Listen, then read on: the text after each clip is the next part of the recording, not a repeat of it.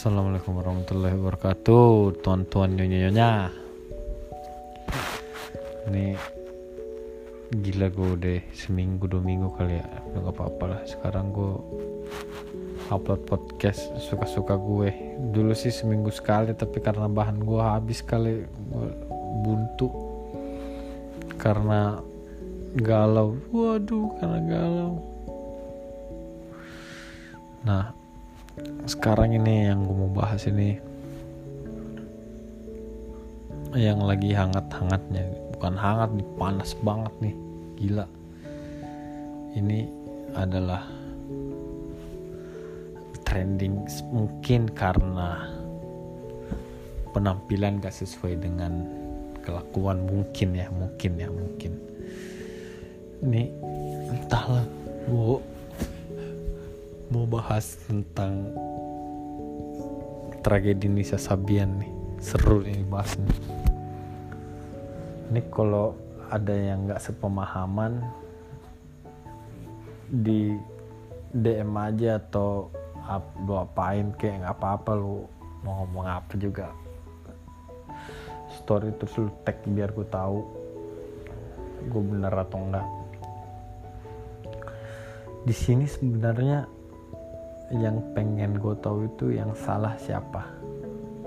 Deh dari analisa gue dari analisa dan konsep dari pola pikir seorang laki-laki aja gini.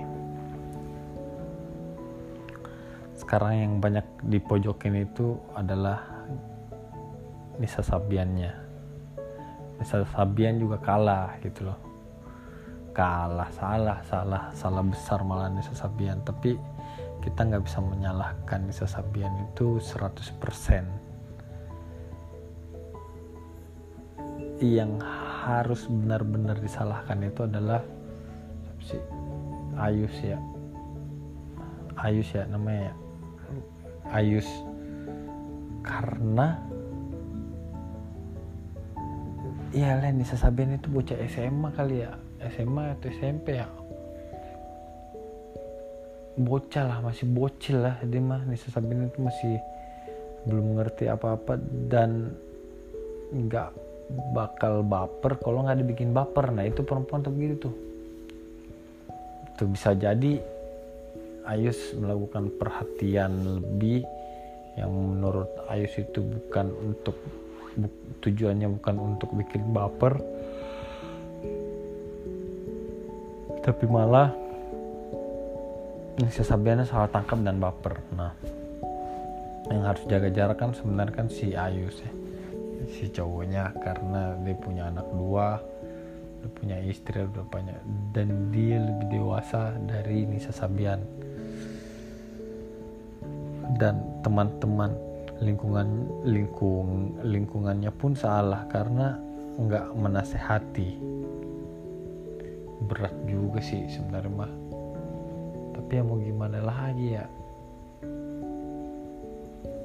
Aduh ini kayaknya gue juga puyeng sih. Tapi kalau gue menyalahkan si cowoknya karena cowoknya itu lebih dewasa cowoknya itu dia berkeluarga dan cowoknya itu bisa membimbing dan bisa memberitahu.